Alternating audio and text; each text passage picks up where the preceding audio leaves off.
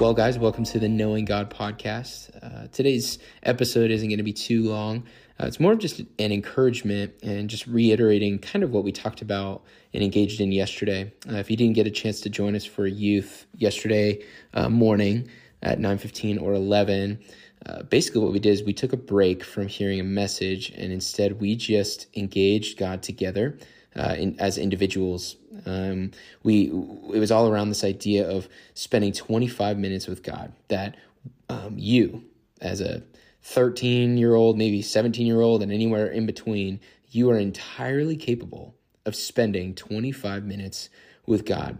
And I want to give you a little bit of a framework that we worked with yesterday. And I want you to do this today, just as a pastoral voice in your life. I want to encourage you, if you want to grow deeper in your walk with God, sometimes it takes it takes doing it takes a little bit of discipline to say okay god i'm setting aside 20 25 maybe even 30 minutes and i'm leaning into you and i want to encourage you today to open up your bible to psalm 23 you could do this now you could do this at some other time and open up to psalm 23 and take maybe five six seven minutes to read through it slowly and underline things that hi- that uh, stick out to you highlight uh, you can graffiti in your Bible, just say, uh, highlighting things that stick out to you or verses that, you know, you feel um, God is really encouraging you with.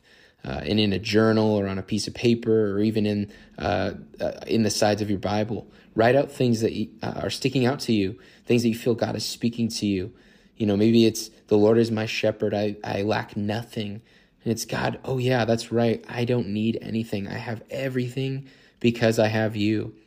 And take take some time to write out your thoughts, write out the things that you feel God is speaking to your heart. And then uh, we talked about yesterday, uh, and I want to encourage you today that Psalm 100, verse 4 says to come into his courts with thanksgiving and enter his gates with praise. So come before God, write out on that same piece of paper or in, in your journal, write out the things that uh, you're so grateful for for God. God, thank you for my family. Yesterday we celebrated Mother's Day. God, thank you for my mom who takes such good care of me. Father, thank you for all that she does. God, thank you for my friends at school. Thank you for my teachers, even when they might be frustrating or, or upsetting. God, thank you for my principal. God, thank you for my pastors. Thank you for my leaders, God. It's, it's entering into his presence and saying, Thank you, God.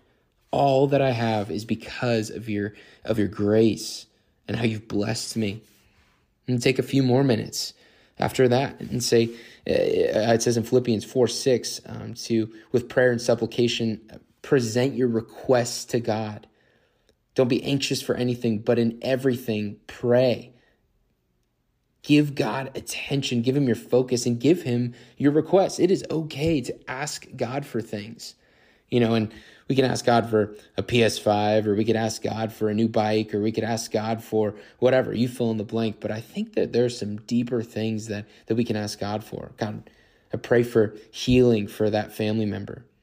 God, I thank you and I pray uh, for restoration with my parents.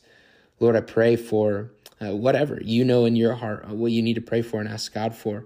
But when we do these things, when we sit in the scripture, when we really meditate on it, when we begin to present a request to God, when we thank God, when we set aside time, that is how we're going to know God more. And here's the thing there's probably nobody listening to this podcast that this is new information to.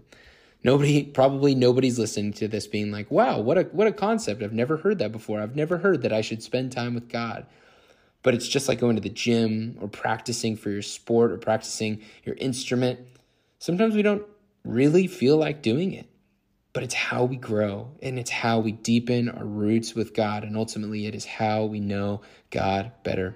We'll see you guys Wednesday night.